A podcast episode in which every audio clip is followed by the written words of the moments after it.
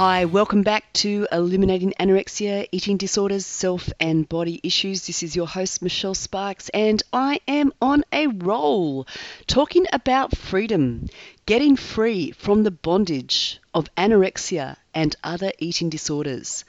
And I am pumped up about this subject. I have just produced, probably in the last few days, I've produced maybe five podcasts. And uh, I think I'm just going to load them all up and spit them all out because this is what is in my heart to say to you. And that is you can get free from your eating disorder or disordered eating experience. You can leave the bondage of an eating disorder. You can get free of anorexia. These journeys may not be simple and they may not be easy, but they are so worth it. Because in the journey out of bondage and into freedom, you will recover and discover your life, your value, your worth, your hopes, your dreams, your right to take up space, your right to express yourself. And it will be the most wonderful journey. And you know, I've just been speaking to a lovely young mum of a lovely young girl who is 13 and struggling with anorexia. And um, oh, it just gets me pumped up, to be honest, because so much life and health and opportunity is lost in this disordered eating space. And uh, so I'm just going to put this podcast together for that particular person. And she is 13 and she is struggling with anorexia and she is receiving uh, treatment, professional treatment. And, you know, I don't want to be disrespectful here, but uh, anyway, I know that she is in uh, family therapy, and that that is the Maudsley approach, and you know that is the evidence-based treatment of choice for children and adolescents struggling with anorexia. So, you know, and and I'm sure there's different ways people may practice that. But one thing I heard the mum saying is that her she as a mum, you know, as a mum, she has wisdom about the way she knows her child and um, you know her daughter is struggling and needs support professional support absolutely. Needs to eat more absolutely. Needs to get off the starvation treadmill absolutely.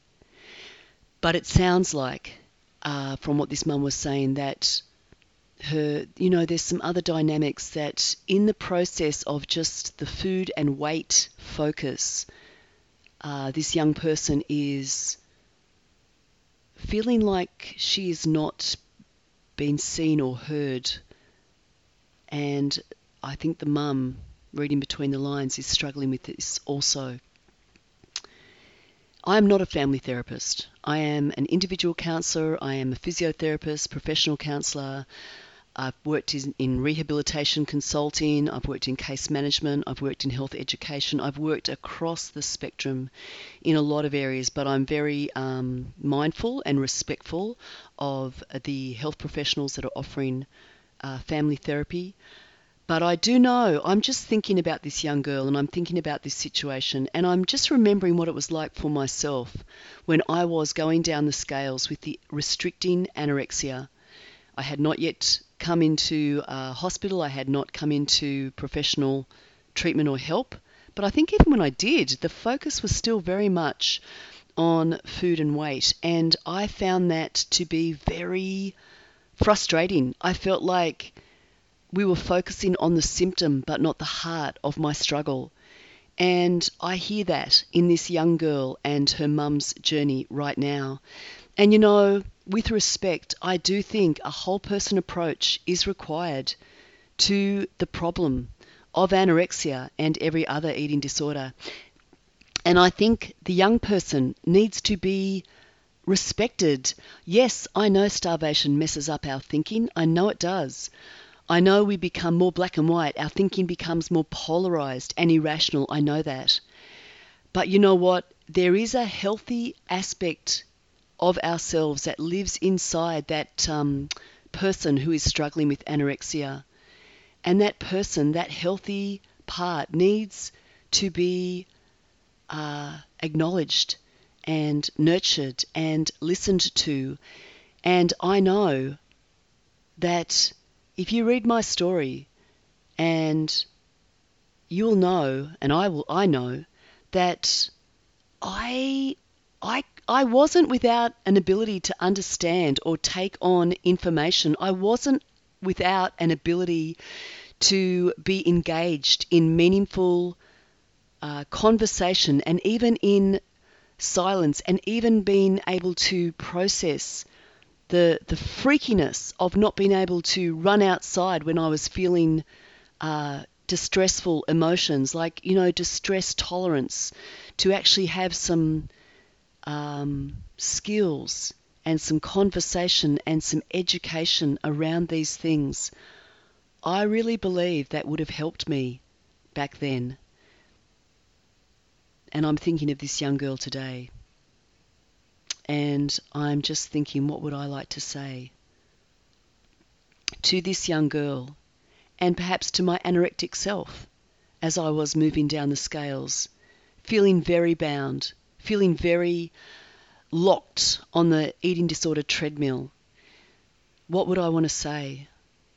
I would want to say, hey, I understand that this has become kind of the the room in which you live. It's the walls that of your prison. It's the way the only way you can currently see to manage the difficult feelings inside. But this way of coping is leading you to, dare I say, a dead end. And I don't mean it's leading to your death, although starvation is unsustainable long term and it has really dire consequences. And you certainly do need to be eating more regularly. But at the same time as you're eating more regularly and taking more food in and under that professional oversight, you do need some help to know that you deserve to take up space and to help you deal with the anxiety and to deal with the fear and to deal with the uh, emotions that feel so intense for you and the questions and the concerns. So, you know, I, I believe that the absolute first key to help us, and I'm talking to this young lady and to myself as a young person struggling with anorexia, I think the first key to help us begin to get free from disordered eating and eating disorder is to actually see how the eating disorder functions, to see that it is a response to difficult feelings. And you know what? We can start on that path, as I've said so many times whether on YouTube or in this podcast. I've lost count and I can't think where these episodes are, but hopefully, if you go back, you'll find them. But uh, we can start on the path towards developing an eating disorder from a very innocent place. We can just be wanting to feel better about ourselves, more acceptable, more secure, more in control. And adolescence is a primary time when that difficult journey that those difficulties, those questions about how do I be accepted, not rejected? How do I be included, not excluded? How do I be powerful over my body, over my life? These were the questions that were undergirding my descent into anorexia. And I was asking them at age 13, 14, 15. So it's very relevant. So I just put them out there and I say, yes, adolescence is a really uh, key time when you know the world is changing around us. We are moving from primary school into secondary school. We are moving from childhood into um, adulthood, but via a bridge called adolescence. And adolescence, there's hormonal changes, there's uh, environmental changes as we move out of primary school into high school, we become more aware of the world into which we're growing up. There are issues that are going on in the world that can really, um, we can be sensitive to. Some of the things that are going on in the bigger world picture, I certainly was. You may be. Some of those things for me were things like um, the threat of nuclear war, the threat of communism, the proliferation and use of drugs, even amongst some of my friends. Today, the issues are global warming, their terrorism, their, um, you know, uh, their overt sexualization and objectification of people in the media, which can really make people feel devalued and objectified and like they are a body, and as a body, as an object, they can feel quite unsafe in a world that is not treating them with the respect that they deserve as a, a human being, with all the sacredness and wonder that a human being has. You know, so there can be a lot that's going on in that world frame. There can be a lot going on in the um, immediate frame of friends in school. There can be rivalry and, you know, acceptance and rejection on the school front. And there's a, you know, the media, social media, there's a lot of things that start to impact on a young person's sense of self. There can be things happening at home that can also impact upon their sense of self, their sense of safety and security. These are normal parts of life and they are very loud. These factors are very loud as we travel into and through adolescence. So I have put a model on my website, Mishy's model, that's what I call it. Um, and it's just really the eating disorder solution to the problem of pain. In other words, how food and weight control becomes a strategy for us to deal with our difficult feelings and our challenging life experience, the stress the anxiety that we are experiencing as we may experience surface things like rejection or body image dissatisfaction or things happening on the surface. But deeper down, there can be stuff happening at home that is normal. It, you know, like life happens for all of us. Life is not perfect. We are not perfect. We do not live in a perfect world.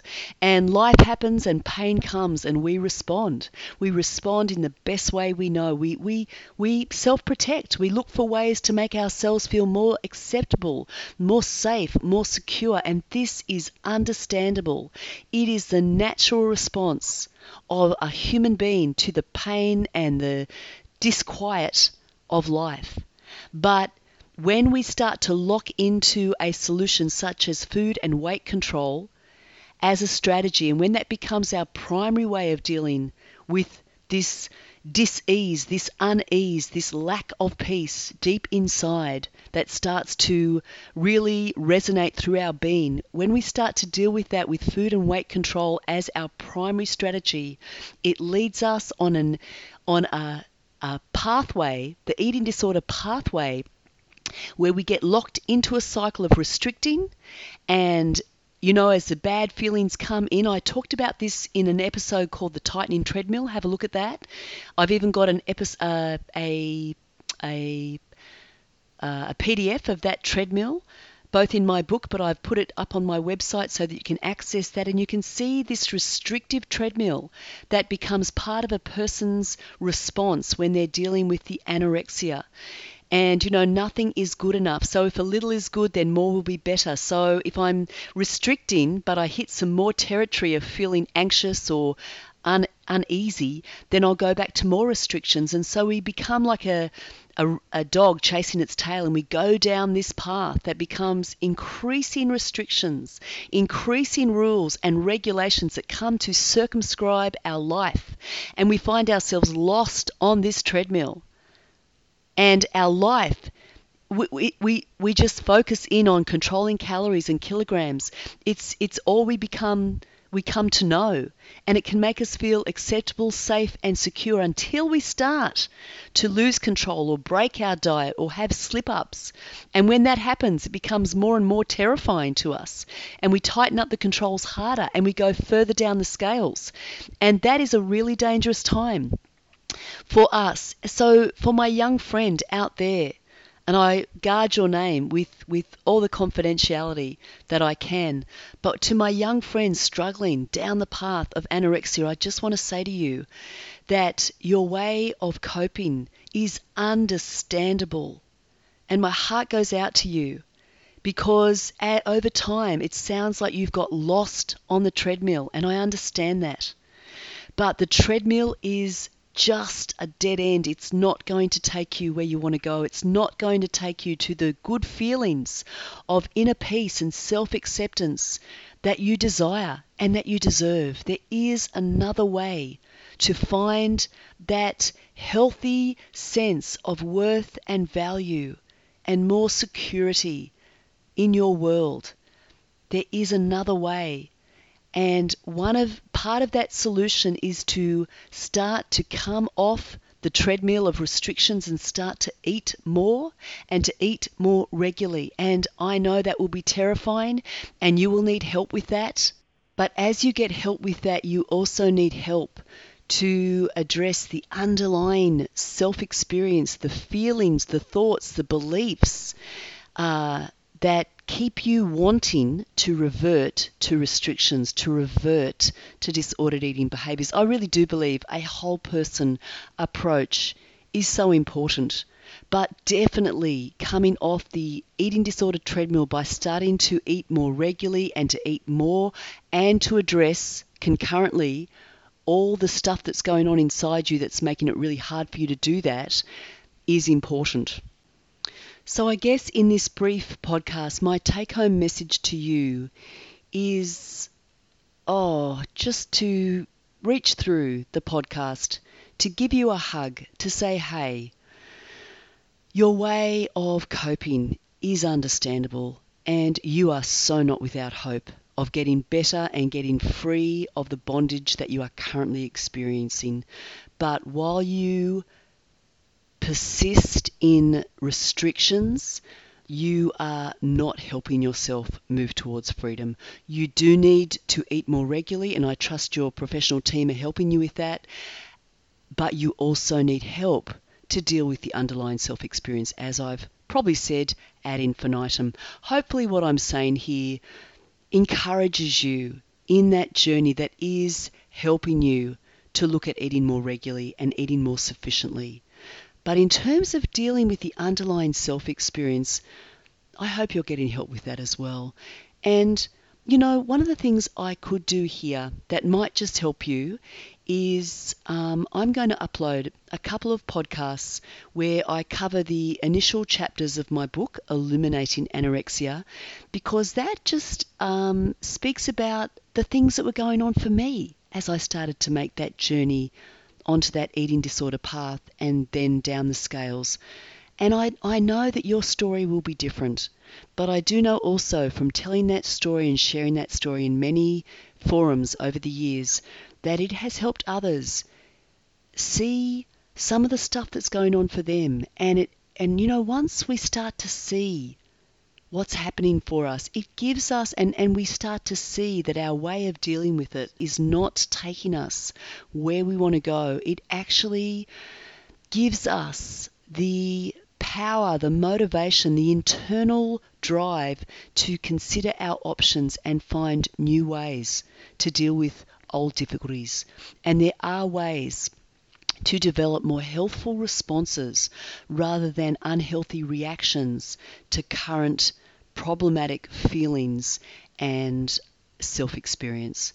So, with that thought, I'm just going to send you hugs. And, you know, that treadmill that's in another episode, just a couple of episodes back, you might want to share that. You might want to look at that with your mum and um, just talk about how that applies to you and maybe talk about some of what's going on for you, some of the underlying feelings. And I would love any questions or feedback that you have. Uh, please feel free to email me your questions because I'd love to address them on this podcast. It would be my pleasure to do that. So, travel well, and I look forward to speaking with you soon. For those of you who are not uh, a child or adolescent and you are dealing with anorexia or an eating disorder, you may like to come on board the Freedom Express and get some more information about that. I'll be talking about that in the next episode.